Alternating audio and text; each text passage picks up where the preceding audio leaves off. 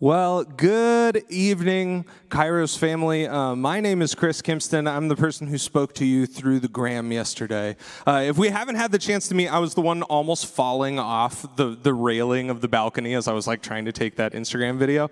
Uh, my name is Chris. I am the Young Adult and Missions Minister right here at Hope, Elam, uh, Hope's downtown campus, and I'm the minister to Kairos Des Moines, the Des Moines contingent of Kairos that started just this last year. We're like, hey, we just moved churches and changed names and are in a new spot, and there's a pandemic, so let's start a new ministry. It sounds like a great idea. Nothing could go wrong. And it didn't. It was great. And so, all that's to say, uh, shout out to any Des Moines people in the room. And thank you all for being here. Thank you, online folks, joining us. Uh, we hope that you feel like you're here and a part of the team as well. And I'd actually like to start here with a question. As we look at the circumstances of the world around us, does anybody else feel like they need to relearn how to be a human being?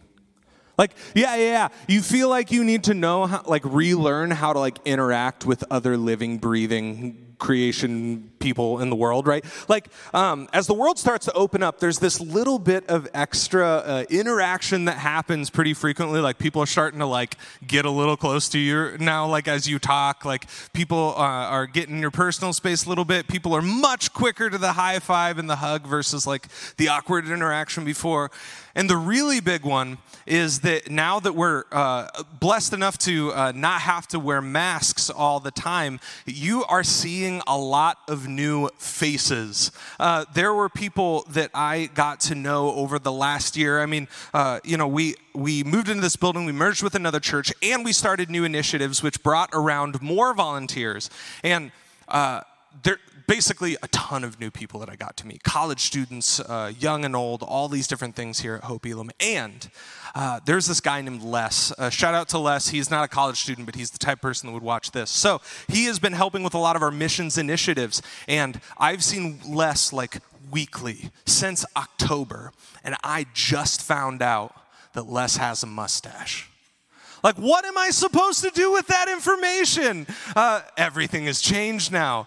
But for real, like, it's, it's like twice the amount of information for your brain uh, to process. Actually, I say this uh, slightly in jest, kind of not, but it can be really kind of overwhelming for all of the human interaction that we're seeing to just see nobody's mouth like looks like what you think it's going to look like. You know what I mean? No, and so I thought this was a weird thing to say, and I mentioned this to a bunch of people today, and they're like, "No, it's a real thing." Uh, my friends and I had a group chat, and we had we were against uh, re, uh, relieving the mask restriction, uh, not because we thought it was unsafe, but because we just didn't want to deal with the emotional baggage of having to see everyone's mouth. Uh, so uh, we came up with a hashtag, hashtag no new mouths. If I haven't seen your mouth, I don't want to see it again. But no, but for real. Um, even if you're an extrovert like me, a lot of this can be really draining emotionally, uh, f- emotionally, spiritually, uh, mentally, and therefore physically, because spoiler alert, it's all connected. And I say all of that kind of stuff with humor, but seriously, it's actually really difficult to know how to feel about a lot of stuff right now. Like it's like really hard. And the funny thing is, is like just under, as we try to navigate this world that we step into. I mean, let's take a step back and look at the, the situation that we find ourselves in. Uh, and we can go back to the slide just before this so we don't have to look at no new mouths the whole entire time. There have been just under, and I'm serious for a moment, at least one, there have been just under 4 million COVID deaths uh, around the world. And we just spent the last year plus afraid of human contact and we also had to completely change how we did jobs in school, in church, in classes, in travel, and if we got to see our family, dealing with funerals on Zoom. And now we're all supposed to just like march into the next school year like, well, that was weird, wasn't it? Like, don't you feel like that's kind of the expectation? We're like, well, now we just got to get back to normal. But a lot of you here have never actually dealt with a normal in whatever stage of life you're dealing with right now. Where am I? Uh, are there any uh, incoming freshmen, first year student, whatever you call it? Anybody? They're not. They don't want to identify themselves. Yes, at least one. So uh, incoming students. Uh, so last year was a little bit weird, right? Like the end of your high school experience is super bizarre and you don't know what's going to happen. Any second year students, sophomores in the room, sophomores represented. Yeah, I know we have a couple. Okay, sheepish, uh, I understand. So, sophomores, I feel for you especially because the end of your high school experience was super weird at the beginning of COVID. You got all of your stuff cut short. And then also, like, uh, so much of your college experience has been online. You're like, I've had, I started college, right? Like, I've started a little bit, but you're not quite sure what to expect during the next year. On and on and on through the juniors, the, the is seniors, the super seniors, anybody rep- representing in here, the super, super seniors, as many uh, victory laps as you want to take, all of you, all of you graduate students, we're all dealing with a really difficult circumstance. And if it feels like I'm nailing this home, I am. Because it feels like we're not supposed to let that be known. But guess what? It's okay that it feels really hard right now. It's okay that you're feeling uncertain. And if you're feeling uncertain and you're feeling a little lost, it isn't because you don't have it all together, it's because no one knows. It's because nobody knows. So, as long as you can give yourself that permission as we start here tonight, I think that's important. Now, what we really need is some sort of foundation, right? What we really need is some sort of ground floor, some sort of base, some sort of center, whatever metaphor you want to use. That's what we need. We need something to, to build our foundation on so that when there is uncertainty like we've experienced, then we don't feel so out of whack. And in talking to Danny and Haley and all the other leaders, you know, we were, t- we were like, man, Kairos, all of y'all, and online as well, we've never all gotten together at one time. Like, campuses have not just like shown up at one Hope location before and done something together. So we're like, man, this is a major opportunity, especially in the circumstance that we find ourselves in in history. So, what do we talk about? We thought that we might speak to the circumstance that we're in, this phase in this place of life that we're all at corporately, and what is that foundation for us as a college ministry and for us individually as we continue forward? So, we're going to jump into what exactly that looks like. Does that sound good? Yeah? Okay. Nods. Good. You, are allowed to like be like, yes, that sounds good. Okay, cool. So we're going to jump into our scripture reading for today. We're going to flip to Isaiah 43. Feel free, uh, digital or physical, if you have your internet rectangles. I know you all do. So feel free to pull those out. You can Google. Uh, you can get on your Bible apps. If you have like the vintage flippy pages on uh, paper Bible, feel free to open that as well. Isaiah 43. And I'll even stall for you while you look for it. Isaiah 43. The book of Isaiah is in the Old Testament and is named after its main character. And that person, Isaiah, is a messenger from God. The word that gets thrown around is prophet, depending on what uh, denomination you come from growing up. I know we have a lot of different ones represented here. It, that word is weird for some of you, but basically it just means someone who speaks on behalf of God. So, Isaiah chapter 43 and we're going to flip to verse 18. Chapter 43, verse 18. You heard Anna read it, but I'm going to read it again. Verse 18 Forget the former things, do not dwell on the past. See, I am doing a new thing. Now it springs up. Do you not perceive it? I am making way in the wilderness and streams in the wasteland. Now, that might seem like just kind of some pretty imagery. Pastoral imagery is what they call it, not like pastor, but like dealing with nature, right? You're like, that's very poetic. That's very nice. But it's actually doing something really specific here. See, for many of us, when we encounter the word wilderness, some of your Bibles might say desert. Uh, which sometimes it's translated different ways, but um, either is appropriate here. If it's misspelled, it says desert. And when we in central Iowa in, two, in 2021, when we hear the word wilderness, we tend to think of somewhere else, right? If I were to ask you to picture a wilderness, you do not think anywhere close to your house. Is the point that I'm trying to make. Like maybe you think of a jungle, maybe you think of a desert, which is not close in, uh, in good old Iowa. When we think of wilderness, we think of some place that is so separate from our day to day that it seems to not really matter. We think of some place that we might never actually encounter when we think of wilderness. Or if you're like me, another way I guess to think about it would be like wilderness. Oh, like like camping. Great, I love camping. Grab your chacos. Let's go do this thing. But like, um, so and I say that in jest, but also implicitly, like on you get your Pinterest, your Etsy, whatever. Like I yearn for the wilderness. I'm gonna hang that up in my dorm. Like wanderlust. Like all those things. We implicitly think of, vac- of, of, of wilderness as vacation.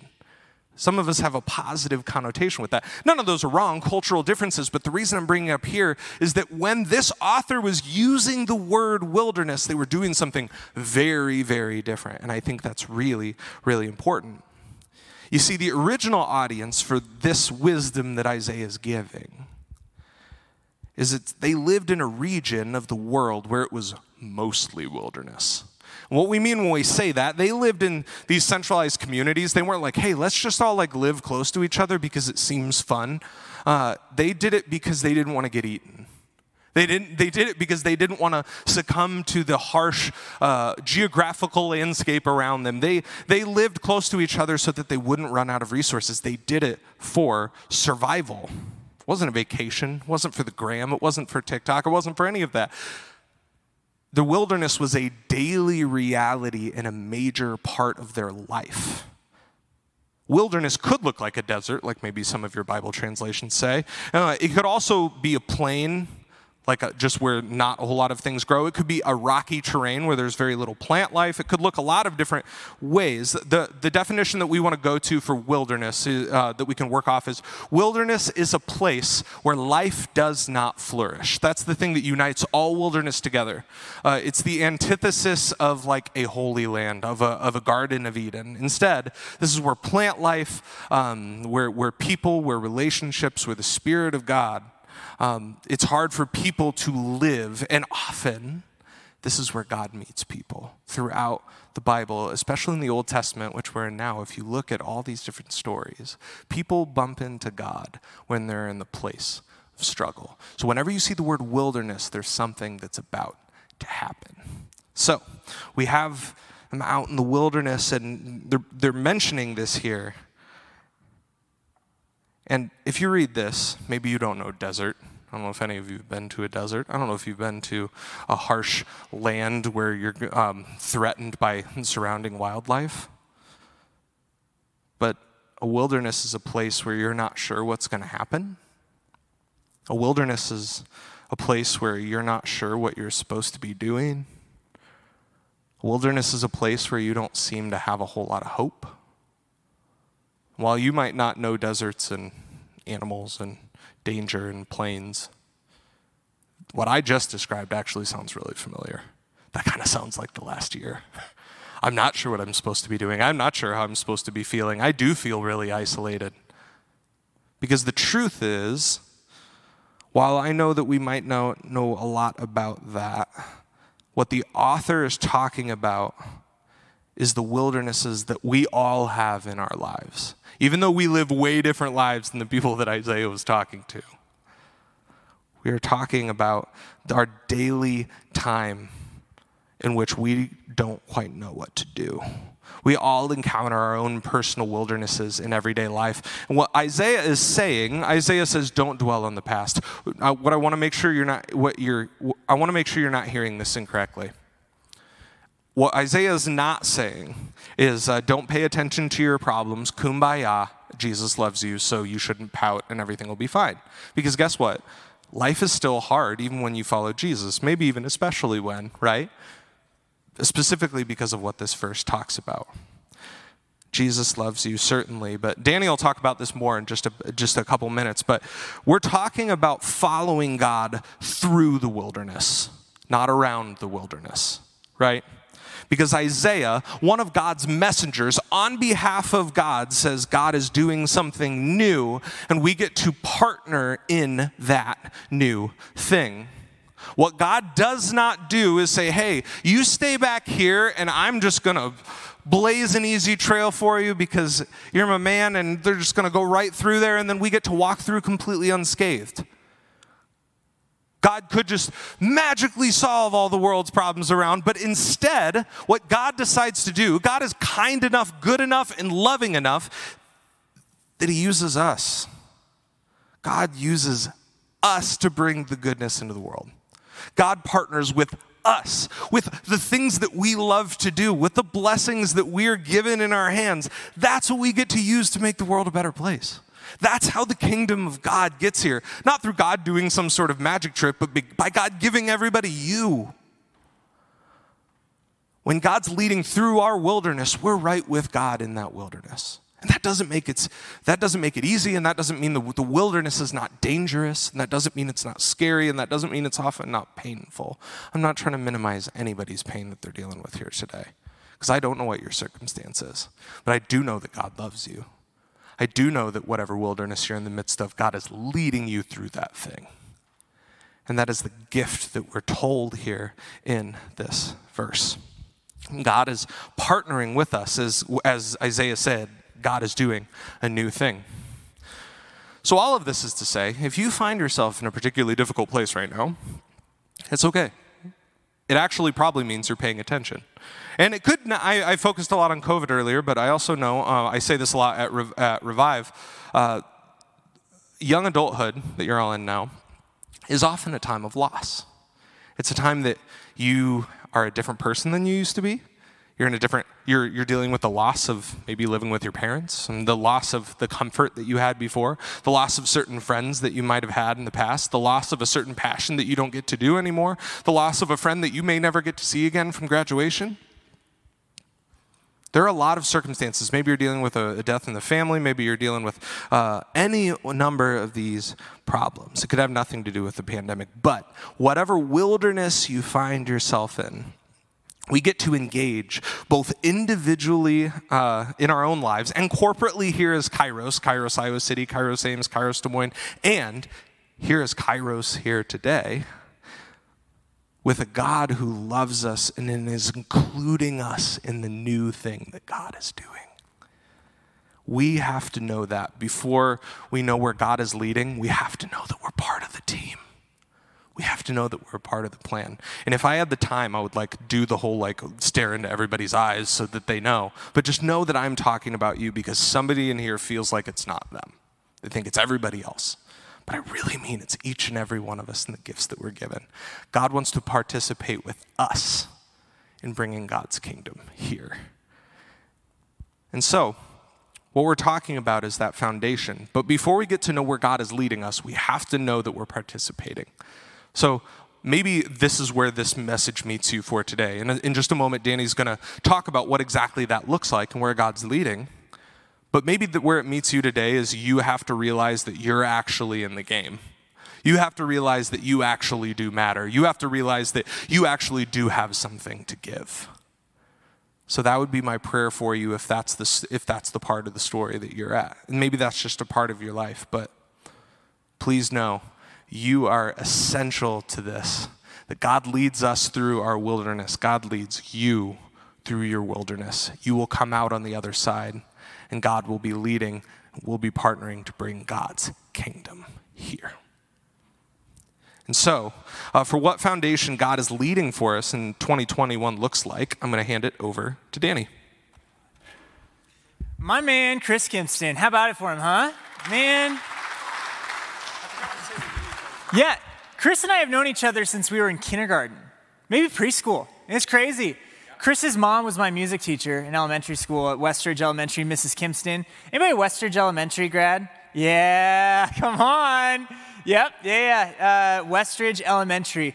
Hey, uh, like Chris said, I get to talk about where I believe that God is calling us as a community, what God's calling Kairos to be, who God's calling us to become.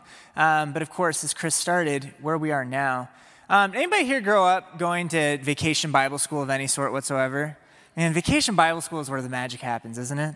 I love vacation Bible school. There's this really amazing thing that happens at vacation Bible school where we try to teach the kids about God's power, right? Like we try to teach them about God's power. There's this song that we sing. We, we ripped off an Imagine Dragons song, uh, Lightning and the Thunder, and uh, we call it God's Love is the Power.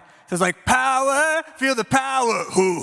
God's love is the power. It's amazing. Believe me, you, you got to see it. And you should see these kids light up, right? You should see these kids light up when they encounter power. In Romans chapter 8, it tells us that there is nothing that can separate us from the power of God's love. Nothing in heaven, nothing in hell, nothing in life, nothing in death, not angels, not demons. Nothing can separate us from God's love. And so when we tell the kids, hey, we're talking about the power of God, and they're like, yeah, power! Like, don't you forget what the power is. God's power is love. God's love is his power.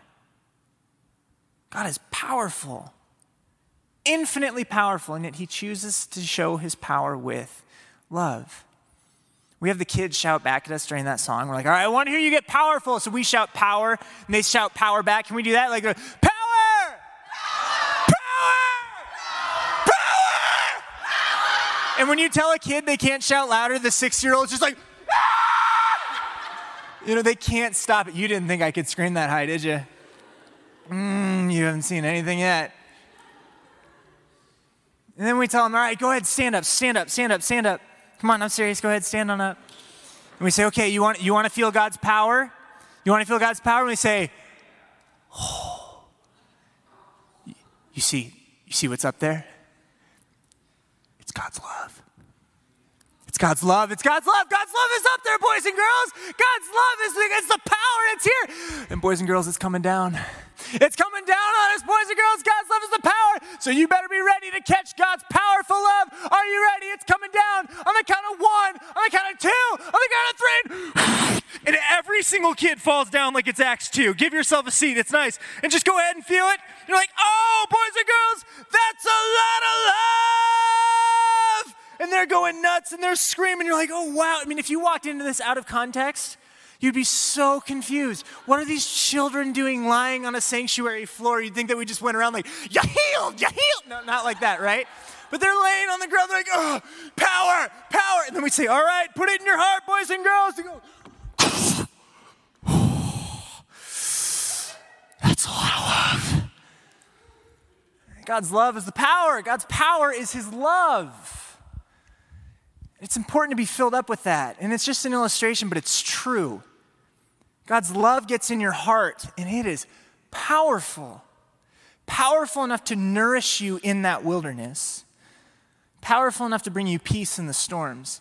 In that same chapter, Isaiah chapter 43, at the beginning it says this When you go through deep waters, it's amazing. God's like, Yeah, I know some of you are walking through wilderness, and I know some of you feel like you're in the waters up to your neck.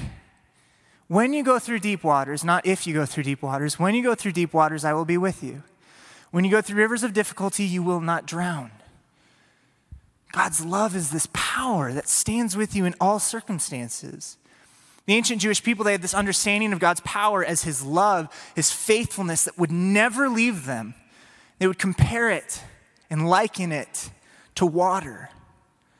There are these immensely powerful things in their lives. There's water, the uncontrollable seas. There's God's love, though, and the power.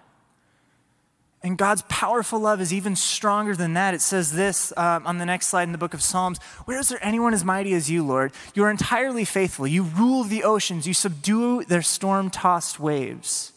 Oh, God, you are so powerful. This was just absolutely indoctrinated into their minds. Growing up as young Jewish uh, people, uh, younger than you, as they're growing up, they would hear these stories about the God who's stronger than water They'd reflect over to long ago in the book of Exodus where Moses said, Let my people go. And Pharaoh said, All right, you know, and then, No, I'm kidding, go, no, I'm kidding, go, no, I'm kidding. Eventually, God's people show up to a sea, a water, a powerful sea. And God splits the Red Sea and they walk through. God was powerful. But remember, God's power is love. The reason why he demonstrates his power is love. And that's so important for us to remember when we're walking through the wilderness, when we're walking through storms, when God is calling us to something, and it is scary. Man, I remember when we started Kairos, it was scary. I remember when Iowa City students called us, they're like, hey, we want to bring Kairos here too. That was scary. When Chris Kimpston started Kairos here in Des Moines, it was scary. And yet, God's love is the power that calls us into the game. Many, many years after these prophecies and after these poems were written about God's love and his powerful love, even stronger than waters, Jesus had an encounter with his disciples. His disciples were encountering power. The disciples were in trouble. They were out on a boat, for a strong wind had risen and they were fighting heavy waves. They encountered power. encountered fear.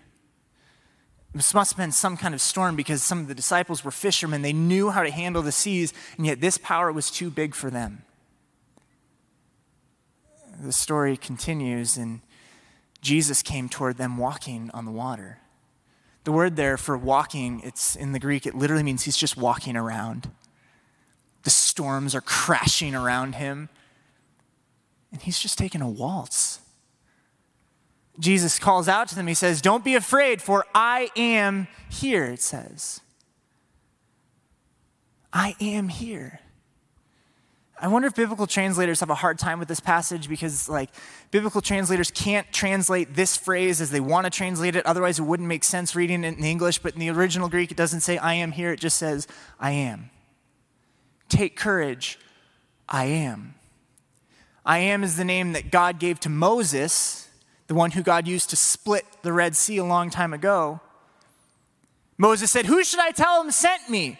And God just says, Tell him I am sent you.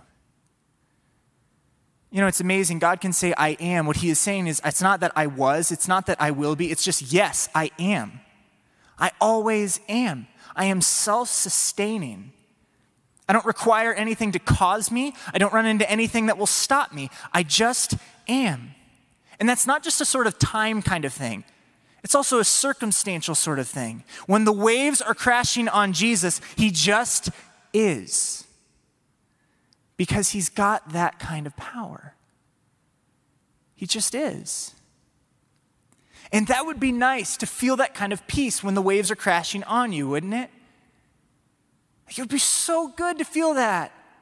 But it's hard. The disciples are sensing this, like, I want, I want, especially Peter. Oh, Peter.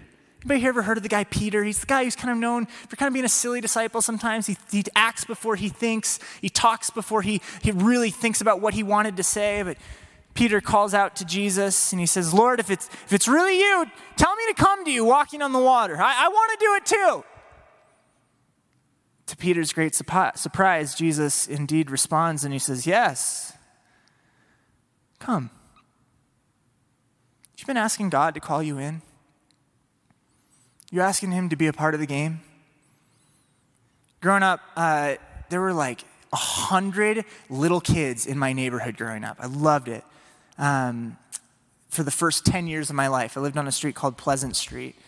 And uh, we always played these legendary backyard football games. Legendary. When I was six years old, they would let me play. And that was not necessarily the safest thing in the world because while I was six, there were like 13 year olds in the backyards too. And we actually put on shoulder pads and helmets, except I didn't have real shoulder pads and real helmets, so I had my Halloween Steve Young costume, where it was like plastic shoulder pads and a plastic helmet, and on the back it specifically says, do not use for contact sports. Where are the parents? And I remember like every time I'd go out I was a wide receiver in the backyard, and uh, I'd go out, and, and our quarterback, Alex, who was like one of the 12 or 13 year olds, like twice my size, he wouldn't throw me the ball. I'm getting my, Alex, why don't you throw me the ball? It's like, because, like, I'm getting hit. I can't get to you. You know, he's got all his reasons. Throw me the ball, throw me the ball, throw me the ball. So finally, Alex says, All right, fine, you want the ball? Take the, take the ball. You're going to be quarterback. I'm like, What? Alex eventually ends up playing the position of the entire offensive line. And he just says, You follow me. And where there should have been no way, there was a way. The Bible says that. Where there is no way, God makes a way. These ancient Jewish people would have remembered stories about where there was no way, where there was a sea blocking the way, God made a way. And so, in this storm of like big kid linemen ready to attack me and pulverize me, right? There was a highway, a way to go through because of Alex, not, not because of me. He called me into the game and he asked me, I want you to go into the storm, but you're going with me. And that makes all the difference. And as long as I focused on Alex, I was going to be all right. As long as I followed that huge, big blocker, I was going to be okay. And that was the highlight of my athletic career. Right on Pleasant Street, six years old, waltzed my way into the end zone. I was walking around on waves. Sometimes we lose our focus, don't we? Peter, he lost his focus, but when he saw the strong wind and the waves, he's watching Jesus. He's walking through the line like, okay, I'm watching you. Here we go. Come on, Jesus. He saw the strong wind and the waves and he was terrified, began to sink. Now, that's pretty reasonable, right? Imagine if you step out of the boat because Jesus calls you in and you're walking like, this is great. I love this. And oh my, oh, I'm actually walking on water. And, and he begins to sink. Jesus uh, responds uh, to, to Peter, Why, Why'd you doubt me? What an interesting question. Jesus didn't say, Wow, those waves were horrible, weren't they? No, he, he says, Why'd you doubt me? He's not saying, Hey, you sank because the waves were really big. He's insinuating, You sank because you doubted me. You, you doubted my power, my love for you you became concerned that the waves were bigger than my love. Peter, the waves are not bigger than my love. I know that doubt is kind of a trigger word in Christianity uh, because it makes us feel like we're less than as Christians, but doubt is something that I deal with. It is a very real thing. But if we take a look at what doubt really means, maybe we wouldn't, we wouldn't be so scared about it. We'd understand what it really means. Doubt in the Greek, it's distazo. Everybody say distazo. Distazo is two words put together. It's dis, which means double, and stasis, turning into stazo, which means stance. And so we've got a double stance. So, yeah, Jesus, I've got my eyes on you, but I'm aware of all these things happening around me. My feet are in two places. I'm watching you, but I'm becoming more and more aware of all these waves crashing on me. And I'm scared. Jesus, I know that you say you love me, but I've got to deal with this first. Jesus, I know that you say you're powerful, but I have struggles in my life. It's a double stance, it's a distraction when we lose our focus. You know, sometimes in the church, sometimes we tell people, like, hey, just focus on Jesus, right? Focus on Jesus. And that can sound a little dismissive at first, as if to say, your problems don't matter. Maybe sometimes somebody says that because they say, I just don't want to talk to you right now. And unfortunately, that's true because sometimes people are rude. But when Jesus says, focus on me, he's not being dismissive. He's not saying, oh, just pray your problems away. See, Peter stopped knowing how to walk on the water when he stopped watching Jesus walk on water. Like, it's so reasonable, it's so simple. Peter didn't know how to walk on water because he stopped watching the one who could walk on water. And so when we say focus on Jesus, we're not saying, hey, focus on Jesus so that you stop thinking about the distractions. It's no, focus on Jesus so you see how he walks over your distractions. Focus on Jesus, not because the waves will then immediately go away all the time, but focus on the one who will not sink in those waves. And when you do, because sometimes we do, he will reach out his righteous hand, his powerful hand that is committed to you in love. And immediately, the Bible says, Jesus reached out and grabbed Peter. I'm not focusing on Jesus because I want my because I believe my problems are going to disappear. I'm focusing on Jesus because I believe he can do something with them. I'm focusing on Jesus because he knows how to walk over them. I'm focusing on Jesus because he doesn't sink in them. I'm focusing on Jesus because when I do sink and I cry out his name, he reaches out for me. Because his power is love, and his love is committed to me. Sometimes when we talk about focusing on Jesus, we're like, well, where, how do we develop this focus? How do we create it? We think, well, maybe my focus just comes from my own faith, right? Like I have to create it. It's something that I have to do. Your faith comes from God's faithfulness to you. Your focus comes from God's faithfulness to you. One thing that's just been blowing my mind lately as I reflect on it is that my faith doesn't save me. God's love saves me. One of the greatest theological statements ever written is that I am saved by grace alone, through faith alone, in Christ alone. Christ is the one who saves me. And my faith and my focus on Him is only created by His faithfulness to me. His love is the power. He's the one who doesn't sink. Jesus and Peter, they get back into the boat. The waves calm down, and for the first time in the entire book of Matthew, somebody looks at Jesus. The disciples look at Jesus and they say, You're the Son of God. Because these young Jewish men who heard all the stories and the poems and the songs about a God who could be powerful enough to control water learned that all this time they were hearing about Jesus. That God who could split the Red Sea had gotten into a boat with them. Can you focus on Jesus? Not because the waves are always going to go away, but because you see the one who walks on top of them, who will not sink. Can you focus on Jesus?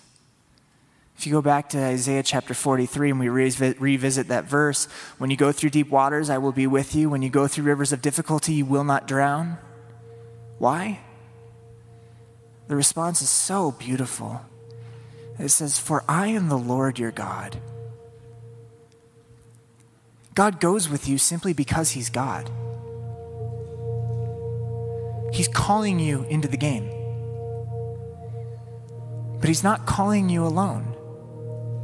And you're not going to be alone because, not because of my faith, not because of my strength, but because He's God. And God is powerful, but God's power is love. I mean, like, I get it. God is all powerful. He can do whatever he wants, but it's almost like God can't help himself. He's so committed to you that it starts to look like he needs you. And so he's calling us, Kairos. He's calling us. Can you step out of the boat? So here's what we're going to do as a community we're going to dare. We are going to dare to shout out to Jesus, call my name, put me in the game. I want in. And then we're not going to be surprised when he says, Yes, come. And we will be filled with courage when he says, Now go to where you did not think I would call you into the waves. But I'm going to be there too. I will so love you. I will so care for you. You will be able to sense my presence. Because I am the God stronger than water. But all of my strength is devoted to you with love. Hmm. Jesus doesn't look at Peter and start to evaluate his faith, does he? doesn't wonder if Peter deserves to be picked up. He doesn't even waste time telling Peter how to stand up. He just does it. And so Kairos is going to be a community where every single person is welcome to come in. Whether they are sailing high above the sea or just barely breathing above the surface or limping their way through the wilderness. And we're never going to ask, What did you do to get yourself there? But by the call of Jesus, who calls us to go where he goes, we reach out our hand. Say, you don't, you don't have to doubt anymore. You don't have to be double focused. You don't have to have a double stance. You can keep your eyes on Jesus. And you will see what it looks like to walk on top of those waves. And when we fall, He will immediately reach out because He won't sink like we do. That's what Kairos is going to be a place where people come in, however they are, wherever they've been wherever they think they're going. Because this is a place where God reaches his hand.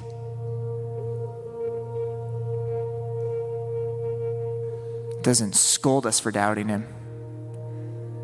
Says, You just don't have to. So see the God who walks on top of waves. And see his love for you. See how powerful he really is. And get out of the boat. Amen. Let's stand up and sing.